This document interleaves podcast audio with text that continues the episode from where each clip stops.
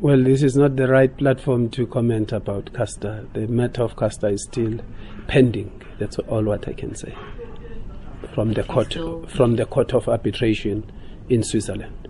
Because the matter is pending, there is no decision. The decision can be positive or the decision can be negative on her side.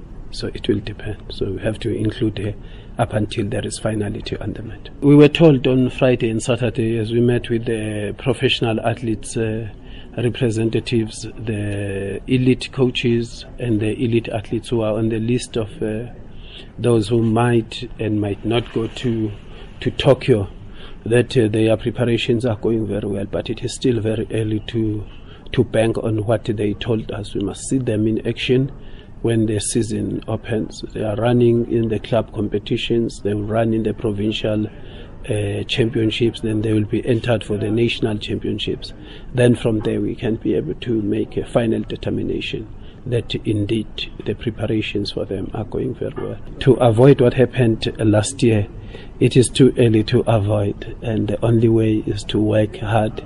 And the athletes themselves and their coaches, as well as their managers, knew that they did not achieve what they wanted to achieve.